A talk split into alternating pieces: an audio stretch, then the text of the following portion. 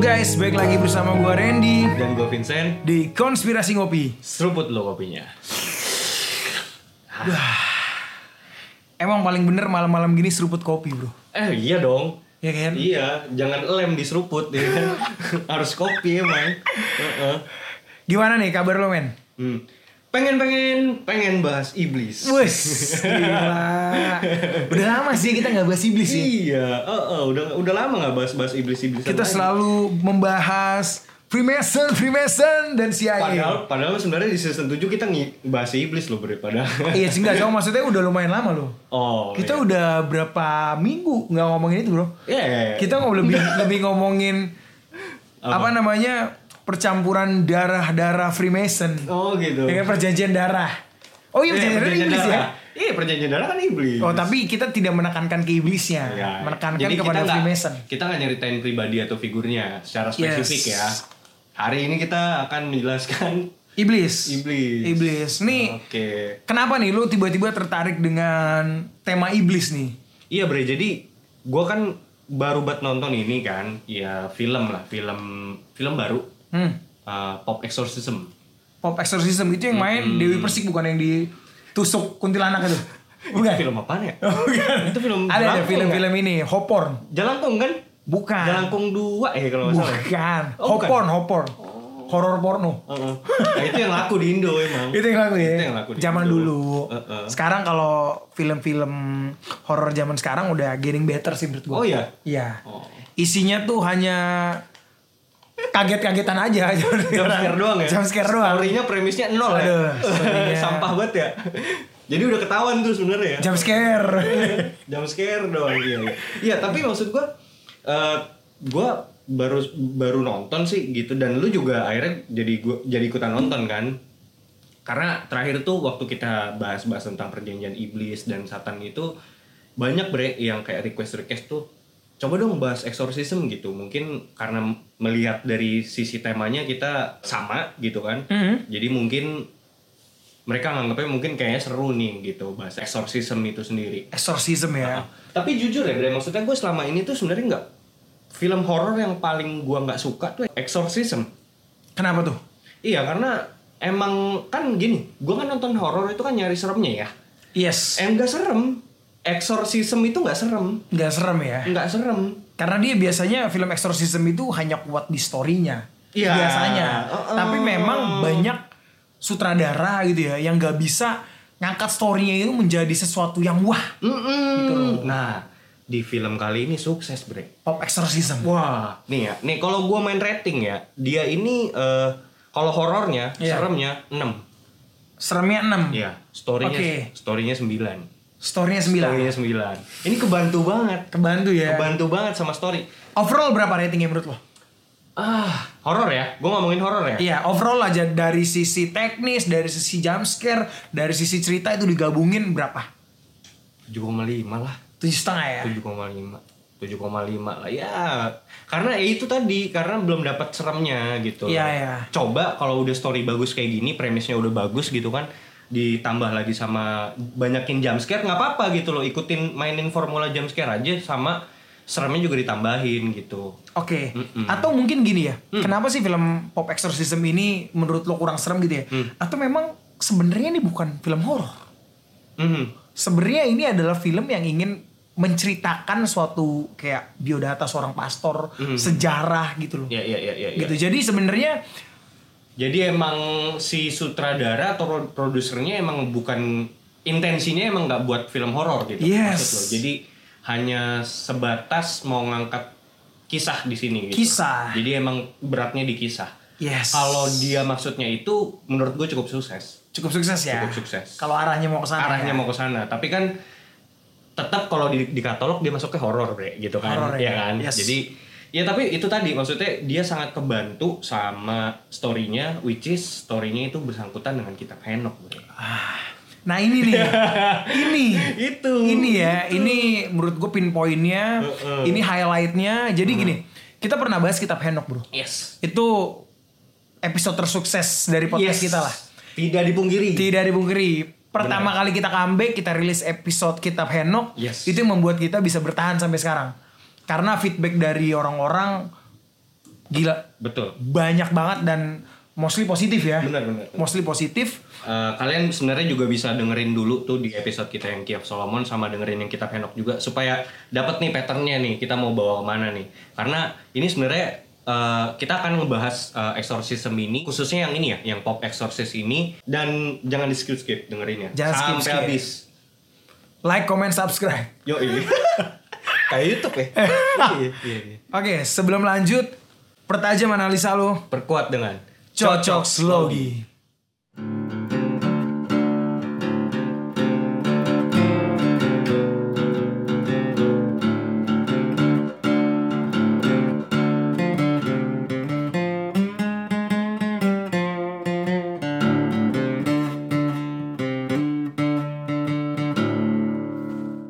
Masuk nih Bre, kita ngebahas dan sedikit nge-review tentang film exorcism yang pop exorcism ini.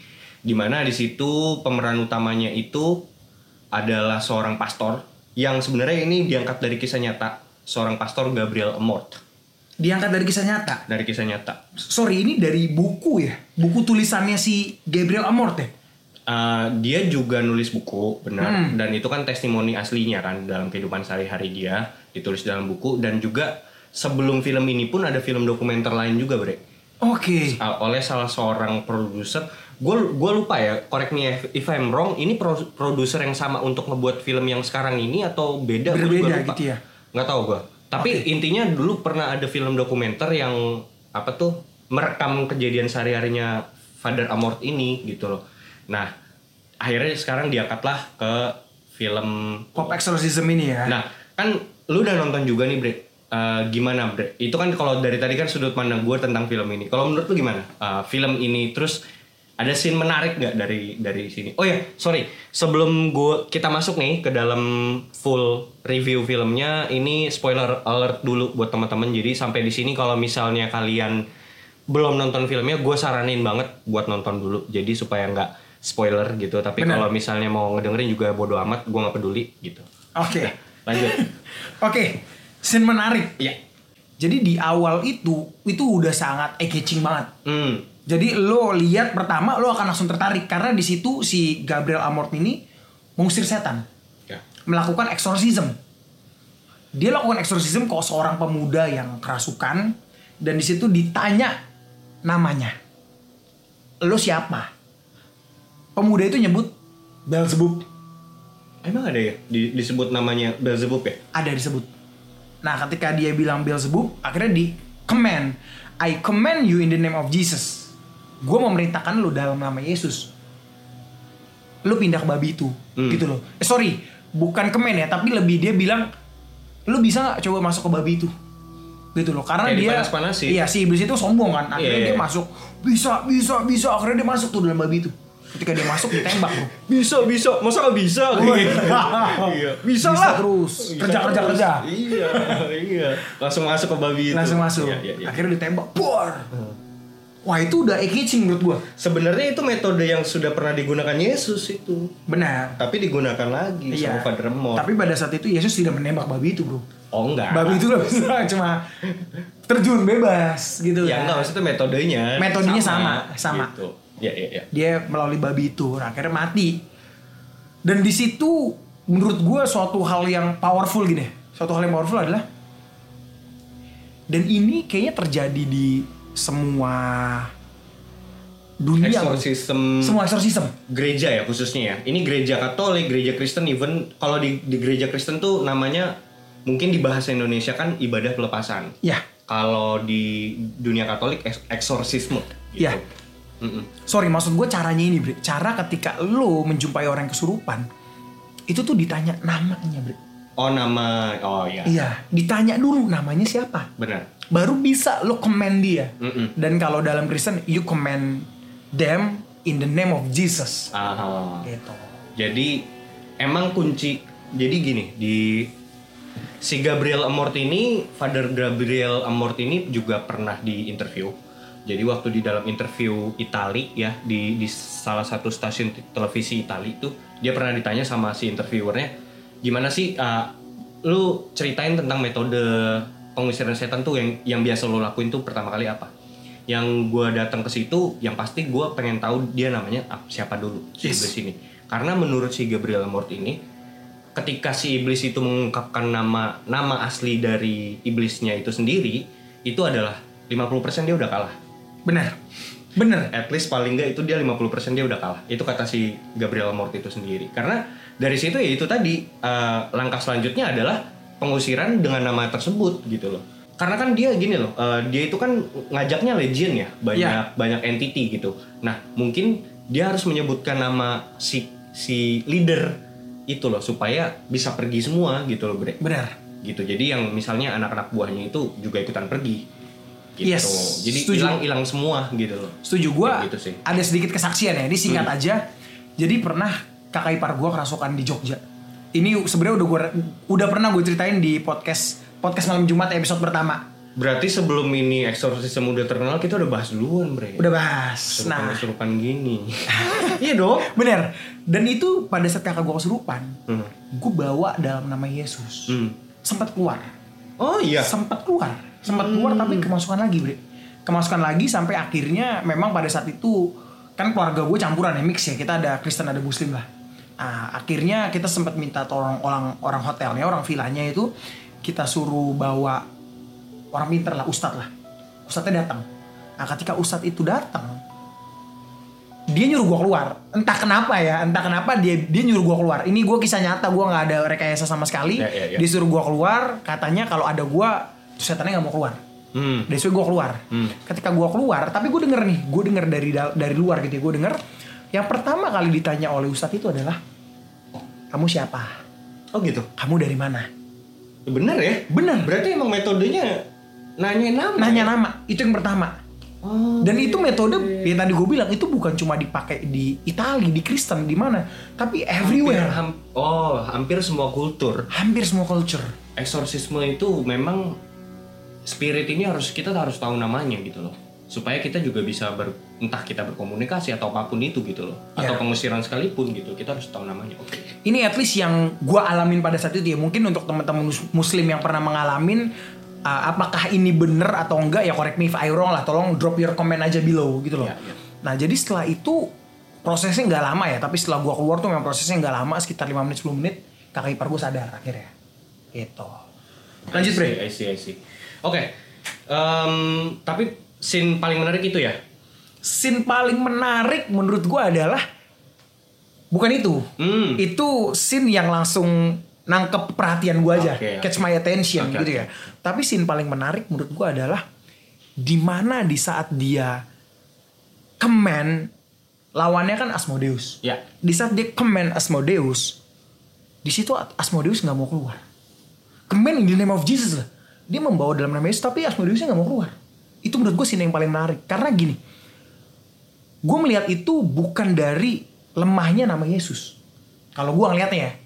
Tapi dari keyakinan si Gabriel Amort ini. Lu bayangin seorang pastor yang memiliki keyakinan fully to the God gitu ya. Memiliki kepercayaan yang sungguh luar biasa ke dalam nama Tuhan. Ketika Asmodeus tahu masa lalunya, diungkit dosanya, dia bisa kehilangan kemuliaan dan kepercayaannya. Jadi ketika dia kemen saat awal, Asmodeus nggak mau keluar. Hmm, I see, I see. Itu dari point of view gua. Gitu loh. Dan itu menurut gua super menarik. Di situ gua mempelajari satu ini hal sorry, ini scene-nya berarti waktu ketika namanya Asmodeus itu sudah terungkap. udah terungkap. Hmm. oke. Udah terungkap mereka akhirnya bareng-bareng tuh coba lawan gitu ya. I command you in the name of Jesus. Hmm. Asmodeus cuma ngomong God is not here. Ya, Tuhan tidak di God sini. is not here, dibilang kayak gitu. Dan- di, di, diukir di ini kan. Di tubuh anak di kecil yang anak kerasukan. kecilnya itu apa sih kayak ada luka gitu loh. Yes. Ya, ya, ya. Dan kalau memang Tuhan tidak di situ, at the end kan Asmodeus dikalahkan. Hmm. Dan itu menurut gua terjadi bukan karena Tuhan tidak di situ. Karena Asmodeus tahu dosanya mereka. Tahu dosa Pastor Gabriel Amor. Diseranglah melalui dosanya.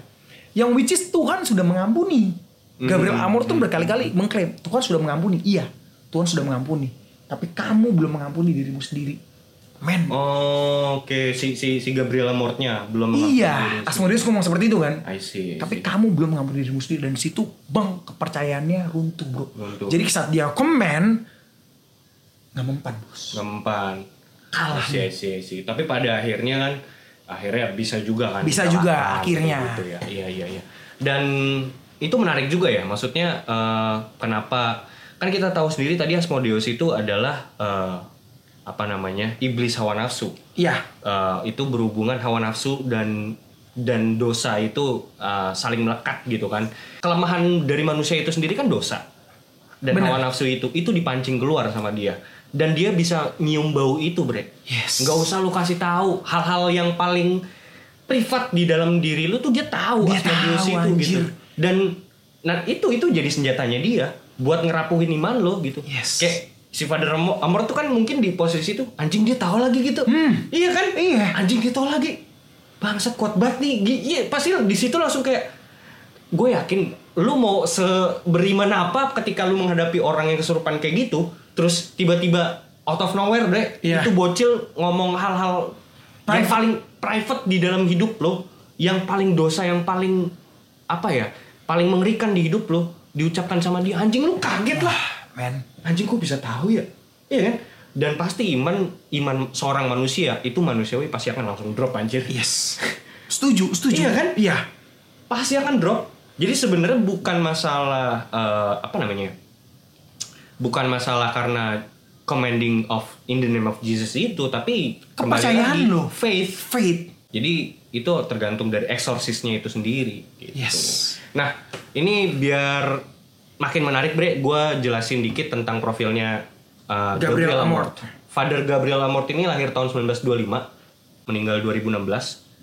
Adalah seorang pastor Katolik yang berasal dari Modena, Italia yang ditahbiskan pada tahun 1954. Pada tahun 1986 ia diangkat menjadi kepala chief eksorsisme oleh Diocese Roma Wow. yang merupakan paroki wilayah gereja di bawah jurisdiksi dan supervisi langsung dari Sri Paus Kepala Gereja Katolik Roma. Wow, langsung undernya Langsung, paus ya. langsung undernya Paus. Jadi dia reportnya bosnya langsung sama Paus. Paus. Kayak di waktu di apa, Iya. di adegan itu dibilang kan, Bener. lu ada masalah sama gua, lu ngomong sama bos gua, bos gua Paus. Nggak bisa ngomong si Sullivan deh, si Pastor Sullivan itu. Kayak itu tuh it- orang ini bre, iri Orang iri ya. dengki gitu loh nggak mau ng- ngeliat orang tuh menang dikit gitu loh kayak banyak banget ya even di di gereja katolik Dalam loh. lingkungan. dalam gereja aja ada loh kayak gitu Iya. orang kayak gitu ya Apa pun yang udah menjadi satu komunitas, menjadi satu grup, menjadi satu majelis, menjadi satu perkumpulan itu pasti ada hal-hal seperti itu. Hal itu seperti itu ya iri dengki itu mah ah, itu udah di mana aja lah. Iya, iya. Dan emang devil works on it. On it. Works in it. ini ya itu tidak bisa dipungkiri ya Yes. komunitas yang paling tersuci di dunia sekalipun itu mereka bekerja di situ Mereka bekerja. iblis gitu Yes. ya karena memang itulah pekerjaan mereka gitu loh Eh, dia manas-manasin orang gitu kan bikin iri dengki segala macam oke lanjut terus dulunya itu sebelum dia ditahbiskan jadi pastor di tahun 1954 kan dia ditahbiskan jadi pastor dia tuh juga pernah melayani dalam militer di masa perang dunia kedua dia juga pernah berprofesi sebagai jurnalis untuk salah satu media berita Katolik, Bre. Oke. Jadi basicnya tuh dia eh, jurnalis, dia juga lawyer, Bre. Dia juga veteran. Sebelum dia melayani di full melayani di gereja gitu Oke. sebagai full time priest gitu. Nah, kan juga akhirnya dia diangkat tuh jadi kepala chief exorcisme gitu kan tahun 1986 gitu. Nah, terus kemudian Pastor Gabriel Amort ini mendirikan International Exorcist Association pada tahun 1994 bersama Pastor Rene Cheneseu dan tiga orang pastor lain. Jadi ada lima orang. Asosiasi ini bermarkas di Vatikan dan secara resmi telah diakui oleh Vatikan dan otoritas Gereja Katolik sebagai asosiasi privat dan dis- disebut sebagai asosiasi umat beriman menjadi semacam divisi khusus untuk menangani berbagai kasus eksorsisme maupun ritus pengusiran iblis dan setan. Ini udah kayak certified gitu, Bre. Official, resmi dan licensed. Jadi kalau istilahnya kalau APK ini udah pro, Bre. Udah, Udah pro berbayar, ya? udah berbayar. Yes, yes. Bukan yang mot-motan. Iya isinya sekolah kalau sekolah tinggi cocokologi udah SSSSS lah ya. Wah, udah udah paling Udah inilah. paling top lah ya. Udah pro lah, berbayar gitu, bukan yang ngemot gitu. yang ngemot itu kayak siapa, Bre? Trianomali. Ya. Detektif Conan. Oh, detektif Conan. Father Amort ini dikenal di mata dunia internasional karena kalian dan spesialisasinya dalam bidang demonologi dan eksorsisme.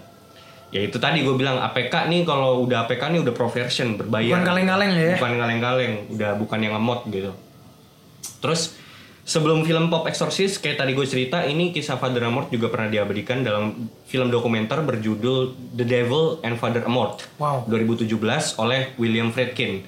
Nah ini gue curiganya William Friedkin ini produser yang bikin film ini sekarang. Oh sama gitu ya? Ah, coba deh cek deh teman-teman. Gua belum sempat cek yang itu kayak gitu. Jadi buat yang kepo nih sama kesehariannya Father Amort nih, ini bener-bener wajib banget buat nonton film dokumenter resmi ini. Soalnya ini nih syutingnya tuh bener-bener ngerekam aktivitas dan kesehariannya Father Amort, bre. Gitu. Oke. Pas, pas lagi bertugas, pas lagi eksorsis itu bener-bener direkam gitu loh. Bener-bener direkam. Mm-mm. Nah, di situ kita juga benar-benar bisa melihat dari kacamata sudut pandang seorang yang benar-benar berprofesi sebagai eksorsis official gitu. Gitu. Ini wajib banget ditonton lah buat kalian yang pengen tahu ya. Iya, jadi kan kalau yang film yang sekarang itu kan lebih ke apa ya eh, pop culture-nya gitu, Iya, iya, maksudnya yang dibumbu-bumbui gitu kan. Benar-benar. Kalau ini emang beneran kehidupan sehari-harinya dia, Oke. yang yang nggak bukan yang kayak yang kayak di film-film sekarang itu. Iya iya iya. Nggak Iya buat sebay itu. Gitu. buat teman-teman ngopi juga yang pengen tahu kehidupan pribadinya Baim Wong gitu ya. Kan bisa langsung cek YouTube kan. Kayak ngevlog gitu ya. vlog benar benar semacam vlog itu cuma Semacam di dalam ya? di- Iya. eh, film dokumenter gitu terus juga tadi gua eh, ntar gua taruh juga linknya ada salah satu link yang menarik ya jadi ada salah satu interview Father Mort nih di stasiun televisi Italia dia juga ngejelasin di situ eh, pokoknya dia muncul di layar kaca deh eh, dan menjelaskan tentang eksorsisme itu apa bla bla bla gitu jadi kayak lu punya sudut pandang lu sendiri gitu tentang pribadi dan sosok Father dari Amort. Father Amort ini sendiri Oke, itu untuk Father Amort. Kalau Hmm. untuk teman-teman ngopi nih pengen tahu keseharian kita gimana? Apa kita perlu live Instagram juga gitu? Hello guys, gitu ya. perlu kah? perlu kah? Komen di bawah. Perlu, atau enggak? ya, perlu ya? atau enggak? Komen aja Komen, silakan. komen. Ya, siapa tahu ada yang kepo ya. Nggak tahu gitu. Terakhir kan kita udah rilis apa tuh namanya tuh eh, video untuk iklan, Bre. Iklan, ya. merchandise kita kan, yang which is itu udah dimenangin sama eh, Arum Sekar Arum dan Sekar. Meta Andrea. Yes. Gitu. Thank you. Thank you, thank you. Dan untuk teman-teman yang lain yang pada mau merchandise, nextnya kita mau luncurin kalender ya kan. kalender terus itu ada foto-foto kita. Ada ini bre, ada pentagram. Ada pentagram. Ada sigil-sigil Lucifer apa gitu. Nanti ada foto muka lu juga situ tuh. Tapi menarik tuh. Tapi menarik ya idenya. Oke, kalender ya? Kalender terus Kalender. ada apa pentagram gitu-gitu keren tuh. Oke, nanti kita rilis tuh kalendernya. Nanti ini rilisnya di dark web ya. Dark web. Yo, Makin tidak jelas. Oke, lanjut pada Mei 2013 dilaporkan Father Amort ini secara total telah menangani 160.000 kasus eksorsisme ber- Anjir. dan dia mengklaim itu ya. Sehari berapa tuh, men? lima eh sehari ya sehari ya seminggu tuh bisa lima Seminggu lima. Mm-mm. Ya nggak mungkin nyampe 160 ribu dong. oh ya Nggak mungkin nyampe. Ya sehari, setahunnya 360 hari. Oh, 360 gua- gua- hari gua itu nggak tahu dikali 10 tahunnya baru 3600. gue nggak tahu deh sehari sehari lima atau seminggu lima. Ini kan klaim media. Dia yang ngomong Iya, 160 ribu kasus. Ya mungkin sehari bisa puluhan sih itu. bisa ya? Oh, iya. oh, oke. Capek anjir. Ya atau mungkin ketika orang curhat dia juga nganggapnya itu sebagai itu juga kali. Nah, iya memang. Bisa jadi ya. memang. Nggak maksud gue gini. Kalau sampai puluhan itu capek sehari bre dari Iya. pagi dia berangkat tuh sampai malam memang kerjanya udah itu gitu Ya tapi kalau lo mau 160 ribuan ya emang Segitu, harus segitu ya? Iya dong. Iya, iya, iya. oke oke. Nah, yang tadi untuk mengkonfirm itu benar bre. Jadi emang di 160 ribu kasus itu si Father Amort juga ngakuin dalam beberapa wa- wawancaranya bahkan even ini ada di dalam filmnya loh di adegannya dia bilang bahwa 98% kasus yang ditugaskan kepada dia merupakan kasus emosional dan gangguan kejiwaan atau mental disorder yang kemudian direkomendasikan olehnya untuk menemui dokter atau psikiater. Oke. Oh berarti nih Father Amort ini termasuk Renaissance man lah ya. Yang tidak terlalu percaya apa namanya hal-hal apa-apa tuh selalu dikaitkan dengan gaib, nggak seperti itu ya? Jadi even bre, Vatikannya sendiri itu kan ada katekese atau pengajaran tentang eksorsisme ini kan. Kan tadi ada asosiasinya itu sendiri, bahkan ada website resminya. Ketika lu registrasi ke situ dan lu ditahbiskan sebagai uh, pastor yang menangani kasus eksorsisme, pelajaran pertama untuk eh, pelajaran di dalam eksorsisme itu sendiri, lu diajarin untuk skeptis. Oke. Paling pertama. Paling pertama. Paling pertama lu harus skeptis. Jadi ini nggak semerta-merta apa ya? Lu dateng, ah, lu dapat telepon nih dari jemaat gitu. Pastor datang dong ke rumah ini anak saya begini gini gini. Itu direkomendasikan pertama dulu udah ke psikiater belum? Oke. Udah ke dokter belum? Oke. Saya lihat rekam medisnya dulu nih. Yes. Iya nggak? Yes. Jadi itu dulu yang diminta baru paling terakhir ini eksorsisme. Jadi eksorsisme itu merupakan opsi terakhir bahkan gitu loh. Oke, Jadi nah. Mm-mm. Nah itu yang tadi gue bilang, dia berarti dia termasuk renaissance man atau orang-orang yang sudah tercerahkan lah ya gitu ya. Karena sebelum zaman pencerahan, zaman pencerahan itu mungkin eranya Da Vinci segala macam lah. Iya, iya. Itu kan penyakit apa dibawanya ke gereja, Iya. sakit apa dibawa ke gereja dibilang lo kena kutuk lah, dikena Nah. apa, dilakukan eksorsism gitu ini kan. menarik nih. Nanti gue bahas ke situ nih. Oh, lo akan bahas ada, ke situ ada, ya? Gue ada bahas di situ nih. Oke. Nah, nah ini lanjut dulu ya. Jadi maksudnya ya itu tadi bahwa 98% kasus yang ditugaskan ini adalah kasus mental disorder gitu kan dan merupakan kasus emosional gitu. Nah tapi pada akhirnya kan sebenarnya gini. Pada akhirnya si Father Mort ini hanya play along sih bre. Artinya ya udah kalaupun memang dia itu katakanlah orang ini mental disorder gitu atau atau kelainan mental atau apa gitu punya penyakit penyakit psikis ya si Father Mort play along aja Yes. demi kesembuhan orang itu Kesembuhan juga orang itu ya. karena biar bagaimanapun ya maksudnya ya ini kan orang-orang ini kan tersugesti bre ah gue kesurupan nih gini gini gini nih Ya, tapi ya maksudnya Father Mort ya play along aja Oke. toh tujuannya emang menyembuhkan orang ini kok gitu loh kalaupun memang bisa dengan cara ini ya udah gitu. Gitu. What do you think? maksudnya what do you think gimana Eh, apa perbedaannya Mhm. antara orang yang beneran kesurupan, kerasukan dengan orang-orang yang memiliki gangguan jiwa? Menurut lo apa perbedaannya? kalau gue ya gue Iya. kan gue gue juga bukan expert Iya ya. gue juga bukan expert nanti gue akan jelasin juga itu ada perbedaannya Oh ada perbedaan nanti ya? ada ada jadi Father Mort juga ada cara menganalisa dia bagaimana sih mengidentifikasi orang ini sebenarnya kesurupan atau enggak gitu loh Oke. itu itu bisa itu ada nanti Oke nanti berarti kita jawab ya. ada Jangan skip skip. jangan skip skip nah, terus juga berarti break kalau dibilang 98% itu kasus mental disorder paling tidak nih Father Mort juga berpotensi bisa jadi psikiater break paling enggak dong Iya dong. iya dong Iya iya. iya. kan paling enggak ya ya udah gitu jadi berarti dia 160 ribu kasus itu kasus mental disorder gitu loh cuman 98% nih harus digaris bawahi di sini ada dua persennya itu sekian berapa sekitar berapa bre 160 ribu dua persennya berapa tuh sekitar Satu persennya itu berarti kan 1600. 1600 itu satu persennya. Dua Dua persennya kali berarti lipatnya 3200. Nah, berarti sekitar 3000 dalam masa hidupnya Vander Mort itu benar-benar kerasukan. Kerasukan. Dan itu ya itu real, itu tugasnya pastor gitu. Ya gitu. Lanjut. Nah, definisi kerasukan atau possession dan gejalanya ini gue jelasin ya. Jadi Vatikan pertama kali itu mengeluarkan The Official Guidelines on Exorcism pada tahun 1614 yang kemudian direvisi pada tahun 19, eh, 1999. Nah, terus juga menurut US Conference of Catholic Bishops, tanda-tanda orang yang kerasukan atau possessed itu juga sebagai berikut. Satu, superhuman strength.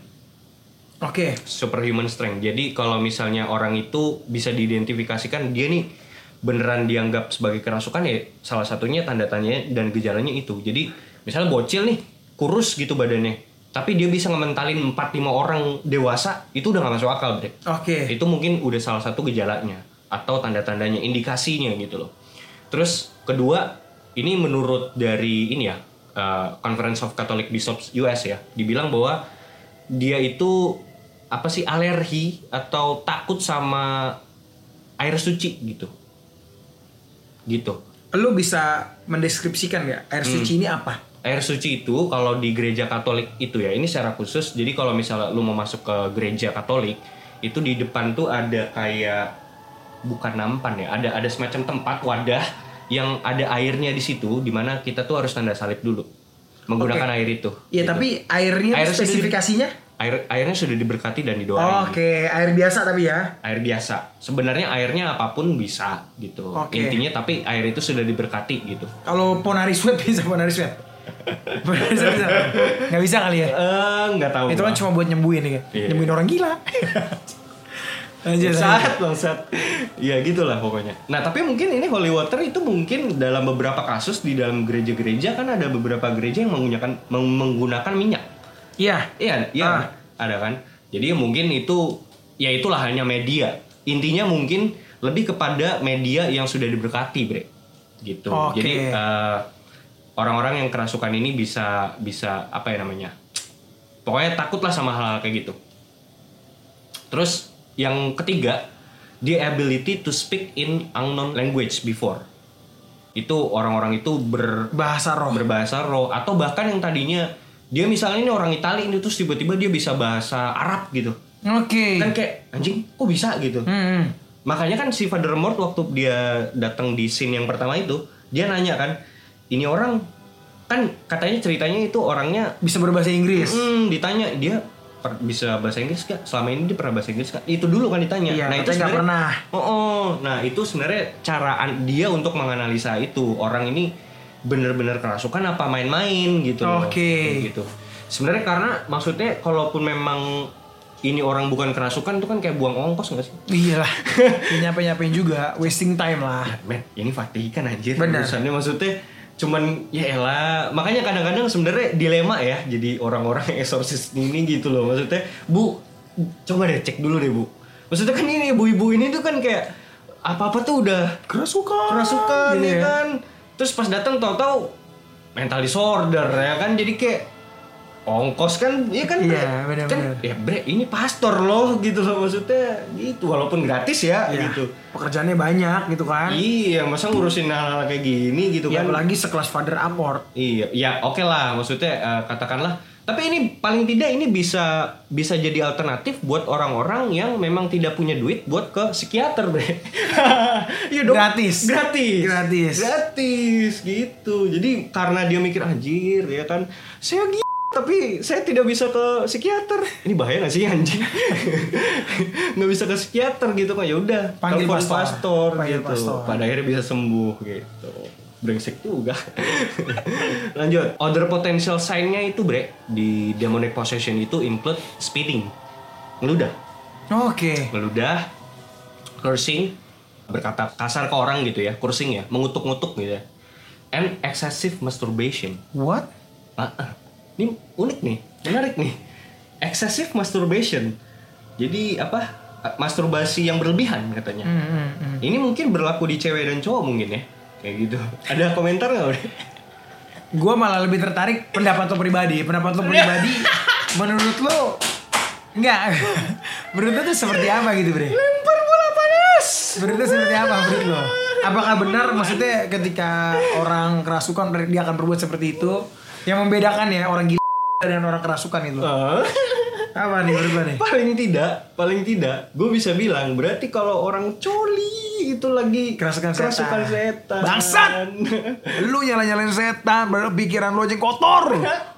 Bangke, bangke, bangke. Apa-apa disalahkan setan, setan. setan, setan, setan ya. Men. Ya ampun, ampun, ampun. Enggak, tapi gue punya pengalaman pribadi sih ya. yang gue iya, bilang iya, kakak, iya. kakak ipar gue kesurupan Ah, gitu ya. ah, ah. Gue orangnya super skeptis menurut gue. Benar, benar. Gue tipikal orang yang pernah mengalami beberapa kejadian mistis dalam hidup gue, Hmm. tapi gue sulit percaya.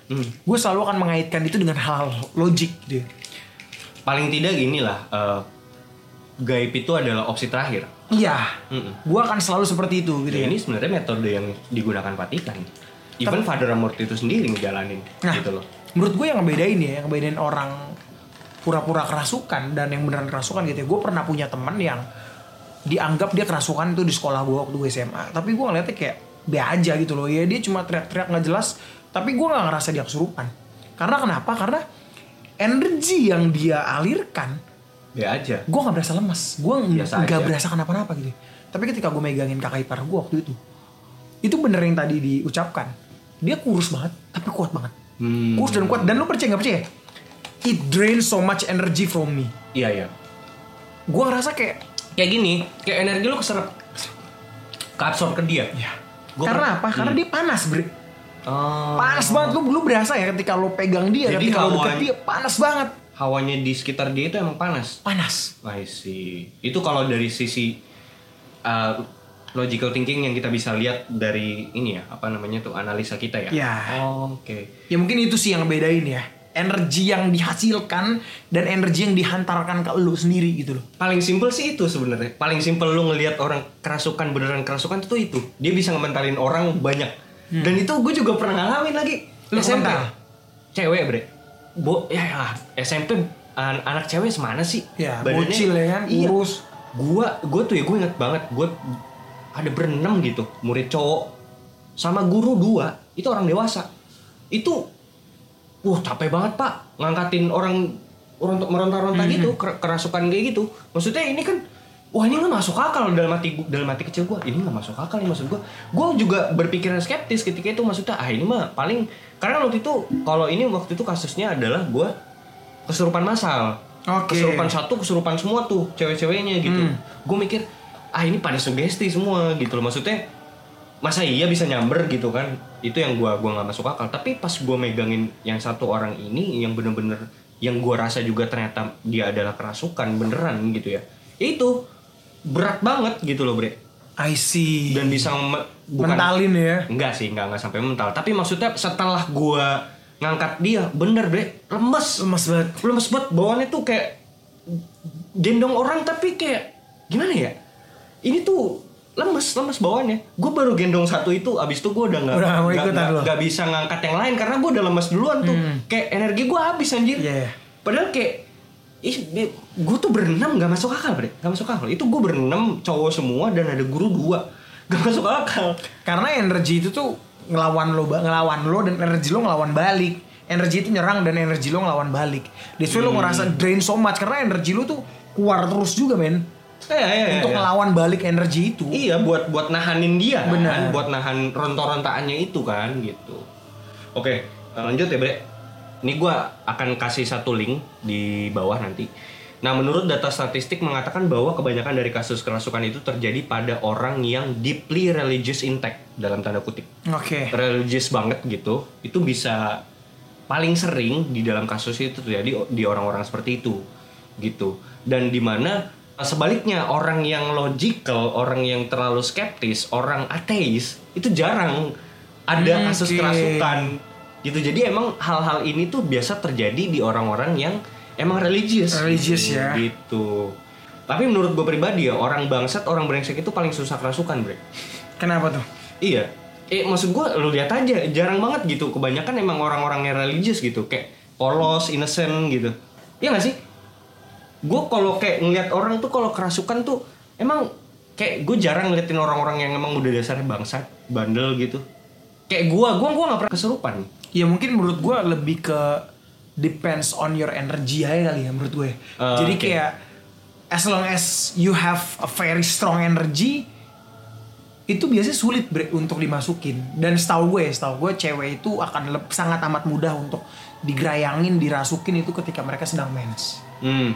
itu itu kejadian juga di temen gue ketika di Oh iya. Ciberem Hmm. yang gue bilang ada fotonya dia tuh kuntilanak itu dia lagi mens juga Oh Gitu. Dan itu Lagi memang- dalam posisi unclean. unclean dan mereka memang lebih rentan sih Ah. ketika Si- ini ngomongnya kalau wanita lebih kalau rentan wanita gitu. iya Ya, ya. ya mungkin juga ya itu tadi berarti kan eh, mengafirmasi bahwa di mana ini sorry ya gue bukan membedakan gender tapi maksudnya kalau laki-laki itu kan cenderung lebih logical hmm. kalau cewek itu kan lebih ke perasaan feel Iya. mainnya kan iya yes. iya make sense gitu oke nah eh ya kenapa gitu? Maksudnya ini bisa kemasukan di orang-orang bangsat gitu. Karena menurut gue tuh soalnya kata iblis tuh kayak buat apa ngerasukin orang-orang bangsat ya nggak sih? Bisa jadi. Benar-benar nggak ada gunanya ya. Nggak ada gunanya, dia hidup tuh- lo tidak berguna. Bukan. Tanpa lu gue rasukin pun Lu udah juga udah ngejalanin apa yang gue mau Yes, ya kan? yes, Ya, yes. tem- gini bre. Gue juga kalau jadi iblis milih-milih lah. Bener dong gue lebih milih masuk ke orang religius bener gak Bener, emang kan gue maksudnya untuk menyesatkan orang tersebut gitu Ya. kan?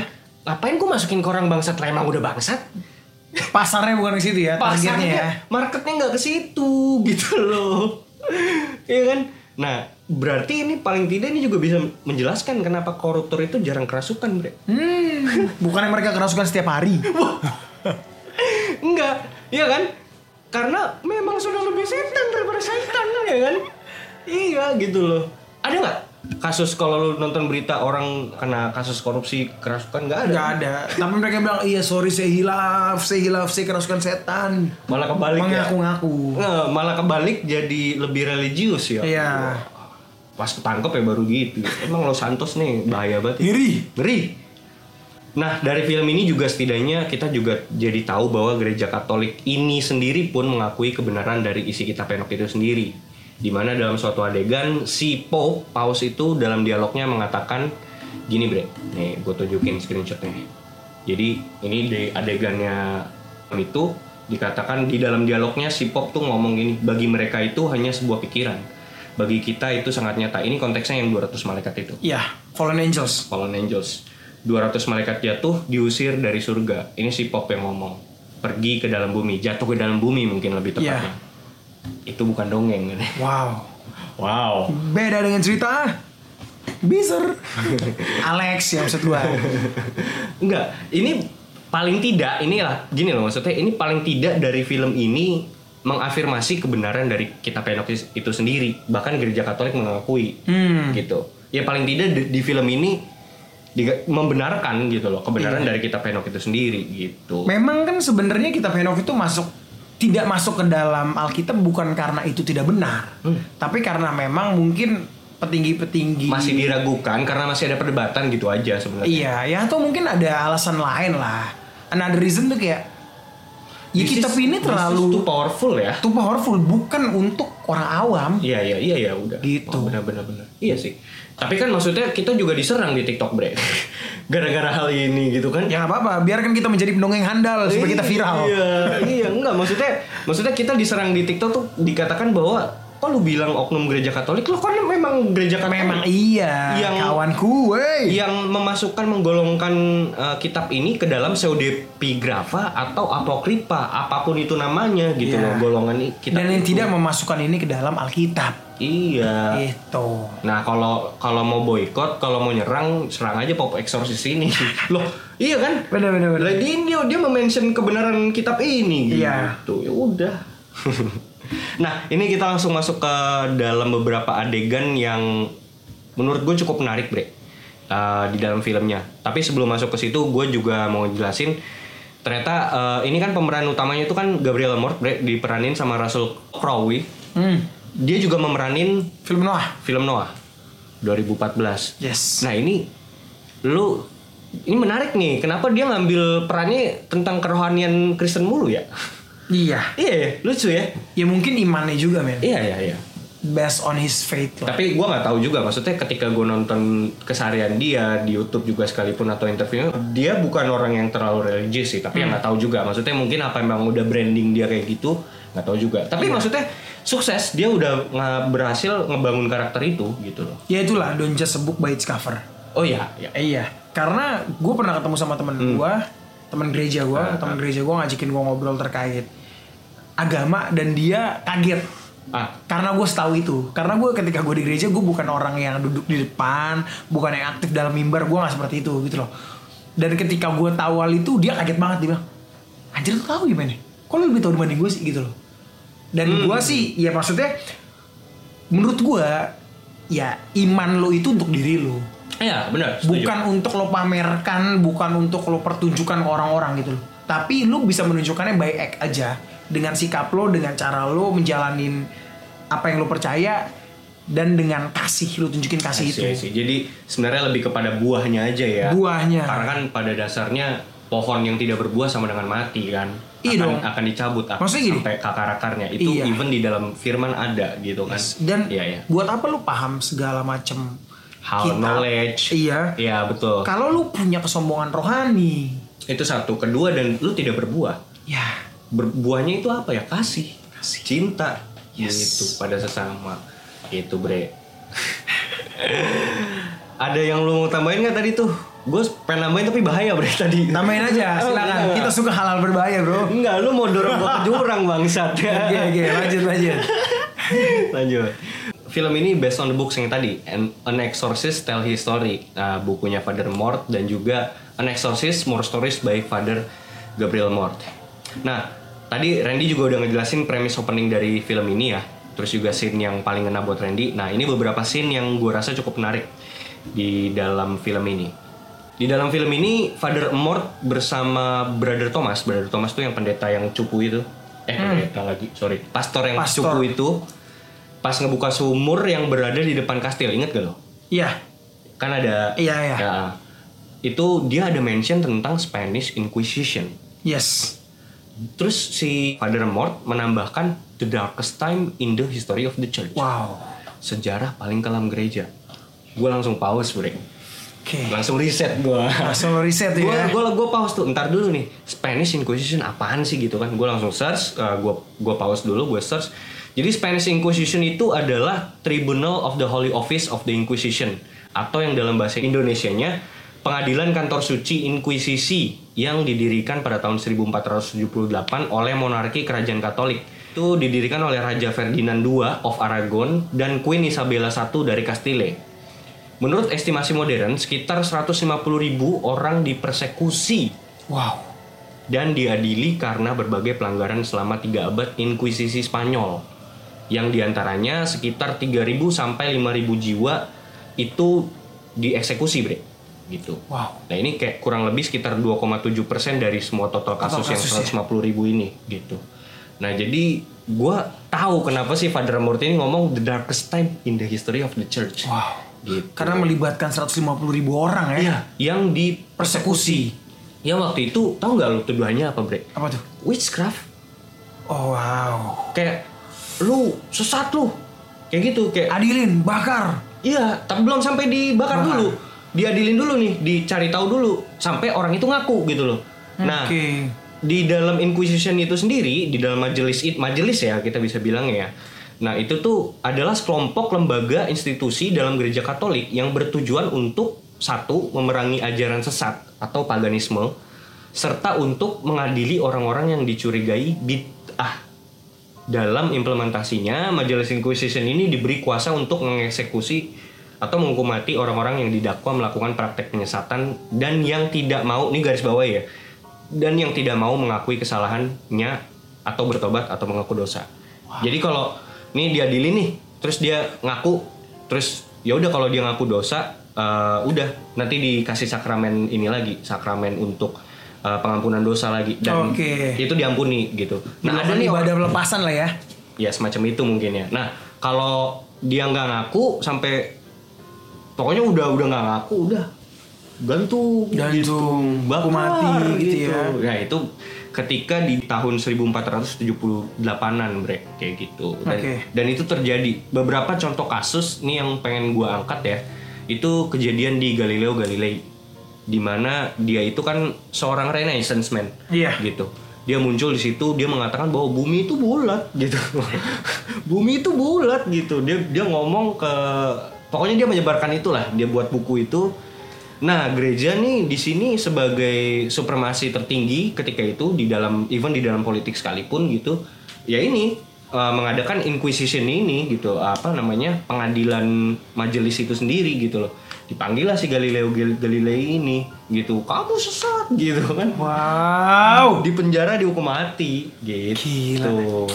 Nah itu salah satunya. Kedua bre, ada lagi di Salem Witch Trials ini di US, Denver, Massachu- Massachusetts. Itu sekitar tahun 1692 sampai 1693. Itu memang setahun ya. Cuman itu waktu itu sempat heboh banget di Amerika di Massachusetts. Itu lebih dari 200 orang dituduh melakukan praktek witchcraft atau eh, sihir gitu. Di Denver ya. Iya di Denver, Massachusetts. The Devil Magic atau sihir gelap gitu. Dan di situ dari 200 orang itu ada 20 orang yang dieksekusi Eksekusi mati. eksekusi mati gitu. Nah, itu sampai sekarang kalian bisa nyari lah artikelnya itu udah bertebaran di mana-mana dan ini ini bukan ini udah fakta lah orang udah bisa cari Udah sendiri bukan informasinya. konspirasi ya? Udah bukan konspirasi, ini bisa bisa kalian ba- cari banget dan ada banget gitu. Ini semacam sejarah kelam lah gitu yang emang ya ya mau gimana lagi gitu. Sorry ini namanya Spanish Inquisition. Spanish Tapi ini Inquisition. terjadi di berbagai negara. Enggak, jadi eh, Spanish Inquisition itu satu dari in- banyak Inquisition yang dilakukan Oke. gereja. Ada Roman Inquisition gitu. Tapi yang terbesar Spanish lah ya. Iya.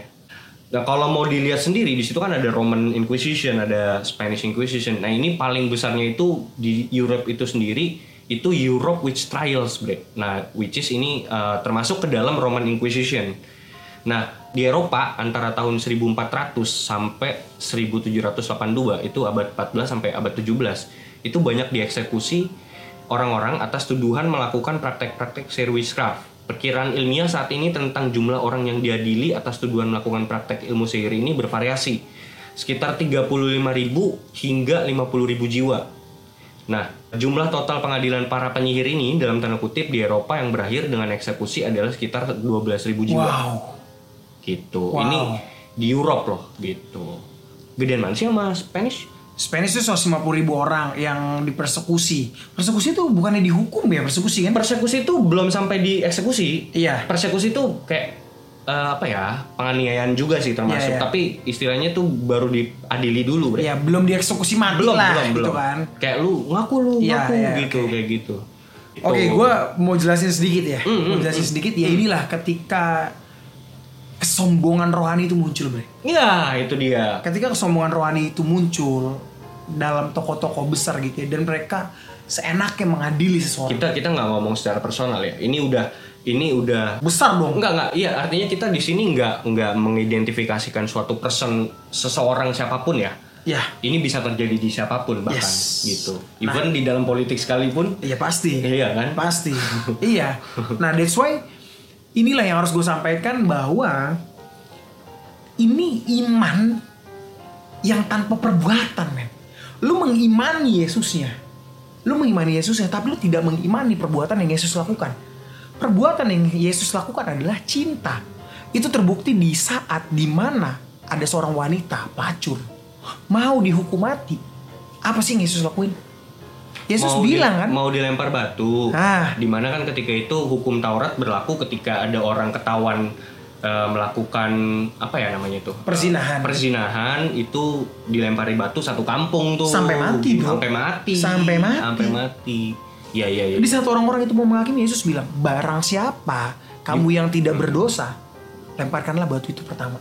iya iya iya. Gak ada bos, cabut, cabut. cabut. Saya nggak ada saya nggak ada yang masih stay di situ. Cabut. Dan gue nggak ngerti ya, ya sebenarnya orang-orang pada saat itu yang ada dalam Spanish Inquisition atau you name it lah, itu kan orang-orang yang mengerti Alkitab, Mhm. membaca Firman Tuhan, tapi mereka tidak mengaplikasikan itu sebagai kasih. ya Ketika mereka mengaplikasikan itu sebagai kasih, nggak akan ada pembantian itu.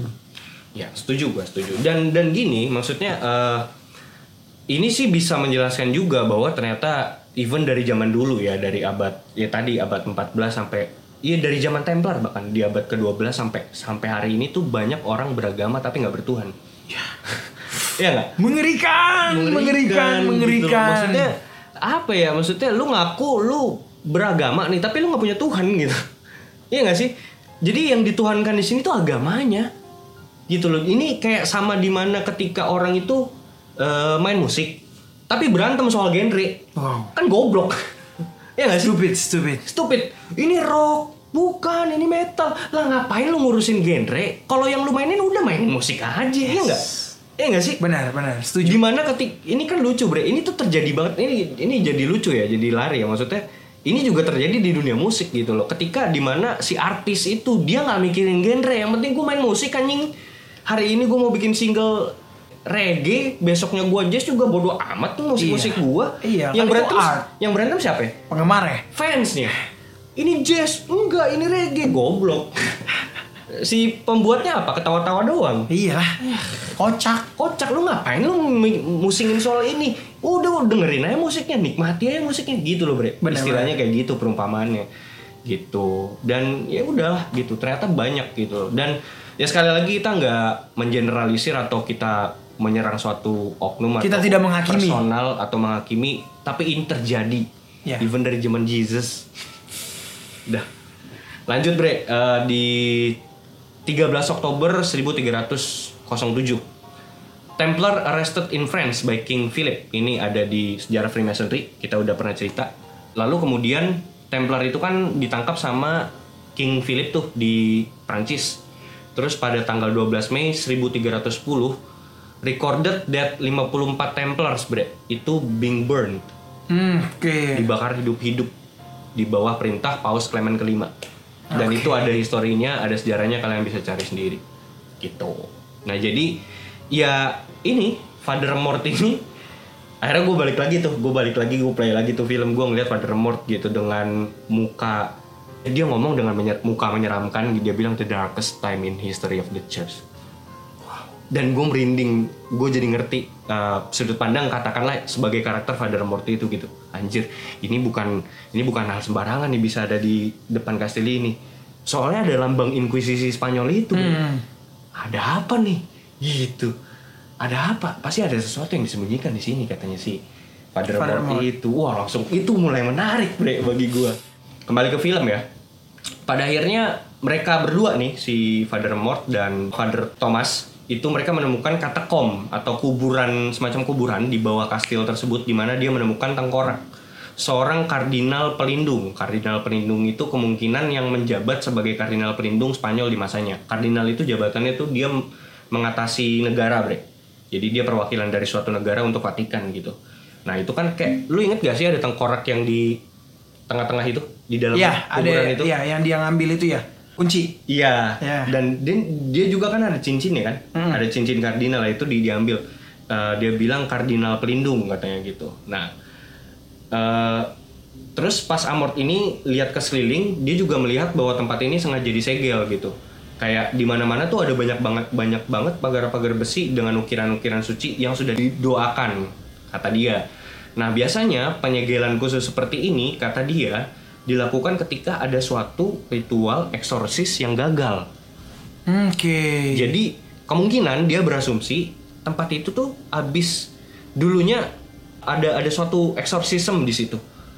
Gitu. Di di tengah-tengah itu kan ada ada ada orang yang lagi di kerangkeng kan, which is itu sebenarnya kardinal itu Benar. gitu. Yang memang itu tuh tempat itu tuh semacam kayak disegel dan kayak semacam supaya orang tuh gak ada yang bisa masuk ke sini. Ada sesuatu yang ingin disembunyikan di situ gitu loh, Bre. Emang dibuat sedemikian rupa untuk mengurung suatu entity yang super jahat atau super oke. demon yang lolos dan mencoba untuk kabur dari tempat tersebut. Yang which is kita udah cerita tadi demonnya itu adalah si Asmodeus, Asmodeus. itu gitu. Nah, adegan beralih ke Paus yang lagi baca dokumen arsip rahasia Vatikan. Di situ dia menemukan suatu surat dari kardinal yang udah jadi tengkorak itu, Bre. Hmm. Kardinal yang udah jadi tengkorak itu ada nemuin satu surat nih yang sampai saat itu belum pernah dibaca sama siapa pun. Nah, ini kita baca ya isi suratnya ya. Surat ini berupa suatu peringatan ternyata kepada jajaran di Vatikan. Isi suratnya begini. Dalam tanda kutip, entitas iblis yang kuat telah menguasai biara San Sebastian. Oh, jadi kita tahu itu dulunya biara, Biara. tempat itu biara gitu. Nah, nama biaranya San Sebastian. Iblis ini harus dikubur di sini selama-lamanya, dia bilang gitu. Semua upaya eksorsisme telah gagal. Setan menguasai tanah ini sekarang. Aku belum pernah melihat iblis sekuat ini sebelumnya. Wow. Dia bilang gitu. Nah, terus lanjut ke scene Father Amort sama Fa- eh, Father Thomas tuh dibukalah suatu pagar besi yang menggunakan kunci dari perut kardinal itu. Mereka berdua tuh kayak masuk ke dalam suatu lorong gua yang gelap gitu, lalu sampai di semacam hall gua yang besar gitu. Di situ mereka menemukan tengkorak yang sedang terduduk di sebuah kursi batu yang dipahat, bre, gitu. Ingat gak? Iya. Ada kan? Nah, terus tiba-tiba si Father Amort ini, ini, ini menarik juga nih adegannya nih. Father Amort ini dia recognize tengkorak itu dan mengenali tengkorak itu dia bilang orang ini sebagai one of the greatest exorcist of all time dia bilang. Nah dia juga mention nama di situ Rahib de Ojeda. Rahib de Ojeda dia bilang gitu. Nah itu gue langsung gue search gue cari tahu. Ini bisa jadi ya, bisa jadi ini merujuk kepada Alonso de Ojeda. Kalian teman-teman juga bisa cari. Seorang explorer teman seperjalanannya Christopher Columbus, penemu daratan Spanyol pada akhir abad ke-14 Oke. gitu jadi ini menarik nih scene itu nah di pangkuan tengkorak itu si Ohada kan dia ngambil sebuah jurnal nih si Father Mort yang ditulis kan di- dibaca tuh Bre. terus dia bacain read aloud gitu kan pada tahun 1475 yang berisi tentang suatu kejadian ritual eksorsis yang extraordinary lain dari biasanya artinya gitu jurnal itu menuliskan tentang suatu kejadian multiple possessions Wow. dalam tanda kutip Kesurupan masal ya. bukan cuman kesurupan massal secara yang random bre ini multiple possession itu kerasukan ganda loh. Oh, jadi banyak iblis. Bukan. Itu kan terjadi juga sama si anaknya ibu itu. Iya, iya, iya. Jadi, Jadi- satu iblis bisa merasuki banyak tubuh. Nah, jadi maksudnya gerakannya sama. Hmm, hmm. Maksudnya iblis itu bisa ngontrol sebanyak banyak orang gitu loh. Hmm, hmm. Kayak gitu. Dan itu lu bisa tahu anjir betapa kuatnya itu kekuatan Kekuatannya ya. si Asmodeus itu gitu loh. Sehingga bisa menggerakkan banyak host atau badan dan itu dulu ternyata pernah terjadi di Iya. daerah itu. Dan eh, saking kuatnya bahkan sampai eksorsis si pengusir setan itu itu juga Bisa bisa, rasukan. Wow. Nah, itu kan gila bre, anjir itu ya Sekuat apa gitu ya? sekuat apa gitu loh Asmodeus gitu dan tiba-tiba di situ gue langsung ingat satu ayat Alkitab di bre. Nih gue minta tolong lo bacain dari ini. Oke, ini ada di Lukas 11 ayat 14 sampai 26. Ini kisah tentang Yesus dan Beelzebul ya. Hmm. Pada suatu kali Yesus mengusir dari seorang suatu setan yang membisukan. Ketika setan itu keluar, orang bisu itu dapat berkata-kata, maka heranlah orang banyak. Tetapi ada di antara mereka yang berkata, ia mengusir setan dengan kuasa Beelzebul atau penghulu setan. Ada pula yang meminta suatu tanda dari sorga kepadanya untuk mencobai dia. Tetapi Yesus mengetahui pikiran mereka lalu berkata, setiap kerajaan yang terpecah-pecah pasti binasa. Dan setiap rumah tangga yang terpecah-pecah pasti runtuh. Jikalau iblis itu juga terbagi-bagi dan melawan dirinya sendiri, bagaimanakah kerajaannya dapat bertahan? Sebab kamu berkata bahwa aku mengusir setan dengan kuasa Beelzebul. Jadi jika aku mengusir setan dengan kuasa Beelzebul, dengan kuasa apakah pengikut-pengikutmu mengusirnya? Sebab itu merekalah yang akan menjadi hakimu. Tetapi jika aku mengusir setan dengan kuasa Allah, maka sesungguhnya kerajaan Allah sudah datang kepadamu. Apa yang bisa lo petik dari sini bre? Yang bisa gue petik di sini adalah gue jadi yakin kalau Trianomali ini mereka benar-benar satanik Iya ya. atau orang halu.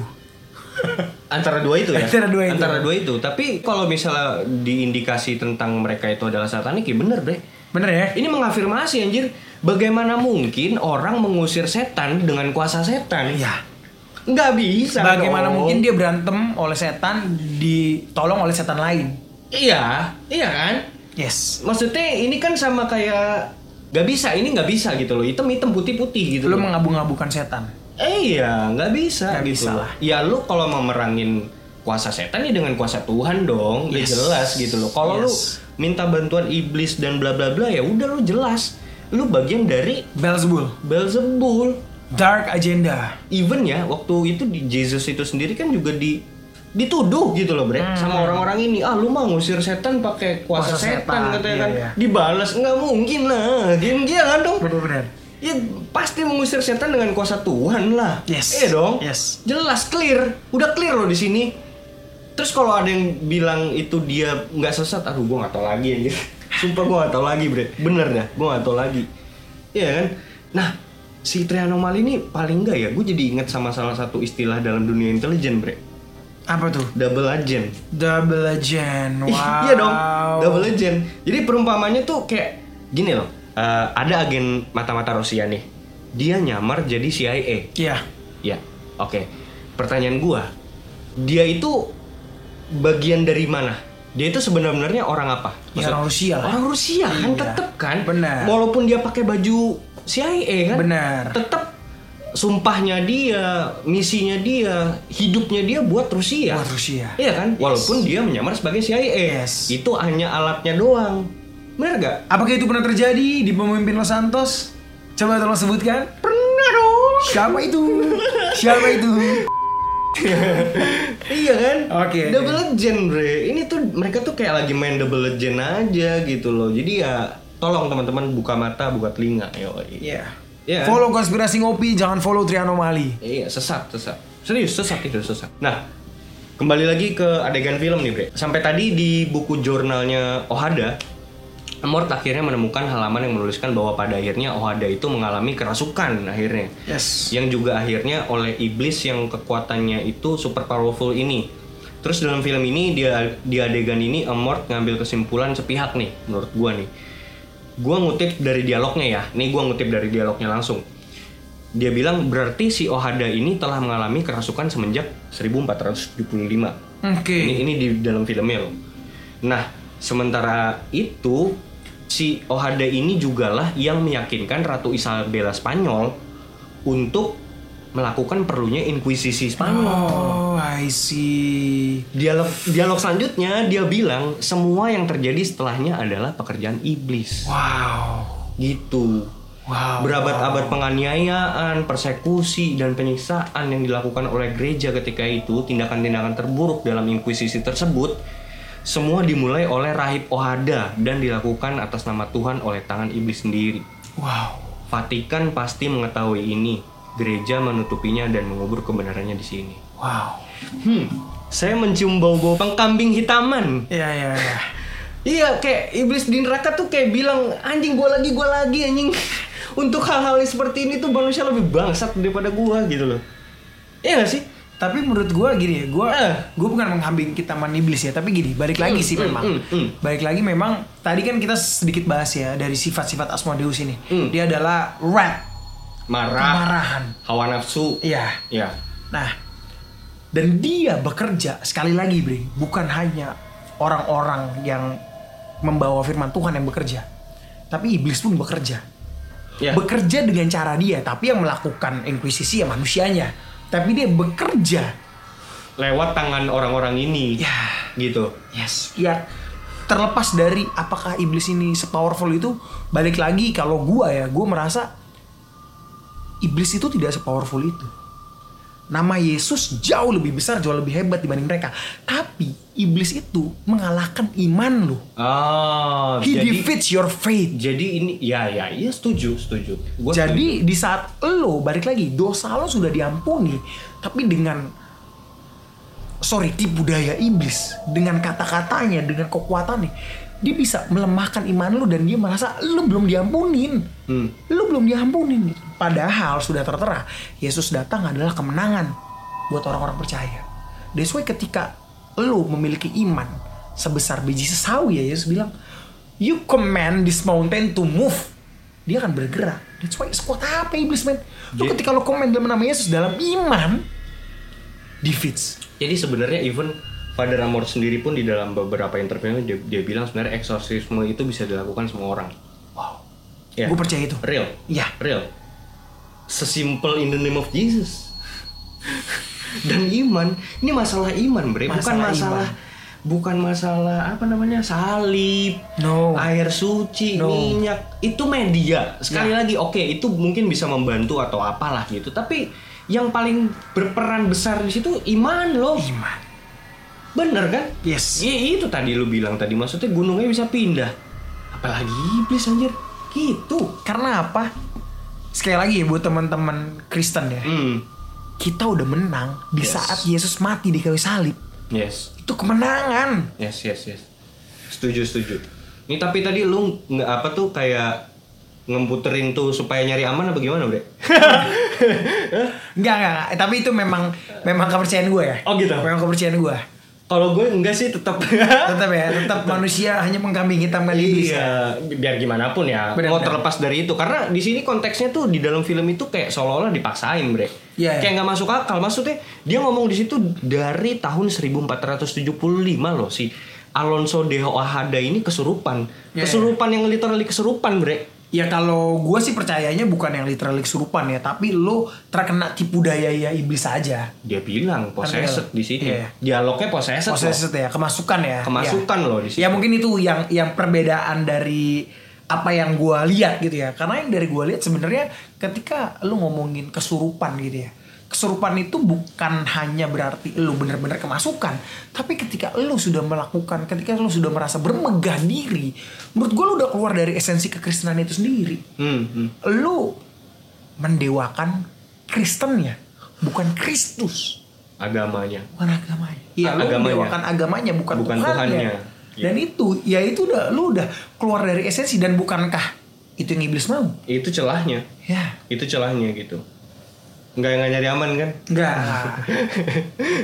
tapi ya itu lagi ya gue sih antara dua sih ya. Maksudnya sutradaranya nyari aman bre. Iya, ya kan? Tetap, tetap kita membantalkan ini kepada sutradaranya Sutradara. aja udah ya kan? Apa Sut- perlu kita calling nih? boleh boleh. Oh, iya. siapa tadi namanya tuh lupa lah sutradaranya nyari aman atau bisa juga ini dialog dialog titipan bre. Iya dong. Bener bener bener. bukankah di politik sering terjadi? Sering terjadi. Titipan menteri ini. Iya. Partai ini saya nitip menteri dong. masukin ini dong ya kan biar terlihat lebih baik sedikit gitu kan ya ya nggak apa-apa juga nggak apa-apa nah terus lanjut si Amor tuh ada nah abis itu langsung tuh adegannya lanjut di dia mengutip kitab Wahyu tuh Hmm. dia uh, Wahyu 12 ayat 9 dan naga besar itu si ular tua yang disebut iblis atau satan yang menyesatkan seluruh dunia dilemparkan ke bawah ia dilemparkan ke bumi bersama-sama dengan malaikat-malaikatnya ini juga disamber nih sama si Father Thomas tuh dia terus lanjut Am- Amor tuh dia bilang gini 200 malaikat jatuh terkubur di dalam bumi nah ini nih paling enggak sebenarnya tuh dia sedang mengutip kitab Henok bre Yes. Eh, di mana kitab Henok 1 pasal 10 ayat keempat sampai ke-8 yang berbunyi silakan Bre. Ini kitab Henok ya. Mm-mm, kitab Henok. Lalu Tuhan berkata kepada Rafael, Ikatlah kaki dan tangan Azazel dan lemparkanlah ia ke dalam kegelapan. Dan galilah lubang di padang pasir yaitu di Dudael dan lemparkanlah dia ke dalamnya. Dan tempatkan dia di atas batu yang kasar dan tajam dan selimuti dia dengan kegelapan. Biarkanlah dia di situ selamanya dan tutupi wajahnya sehingga ia tidak dapat lagi melihat cahaya. Sebab pada hari penghakiman besar ia akan dilemparkan ke dalam api Pulihkanlah bumi yang telah dicemari oleh para malaikat-malaikat itu dan beritakanlah pemulihan ini atas bumi. Kiranya aku dapat memulihkan bumi sehingga semua anak manusia tidak menjadi musnah. Oleh karena semua pengetahuan dan rahasia yang telah diajarkan oleh para malaikat pengamat kepada anak-anak mereka. Sebab seluruh bumi menjadi tercemar oleh karena pengajaran dan pekerjaan-pekerjaan yang telah diajarkan oleh Azazel.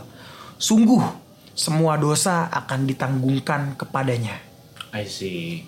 Jadi ini real ya, literal ya. Ini tuh bener-bener dia mengutip loh 200 malaikat jatuh terkubur di dalam bumi.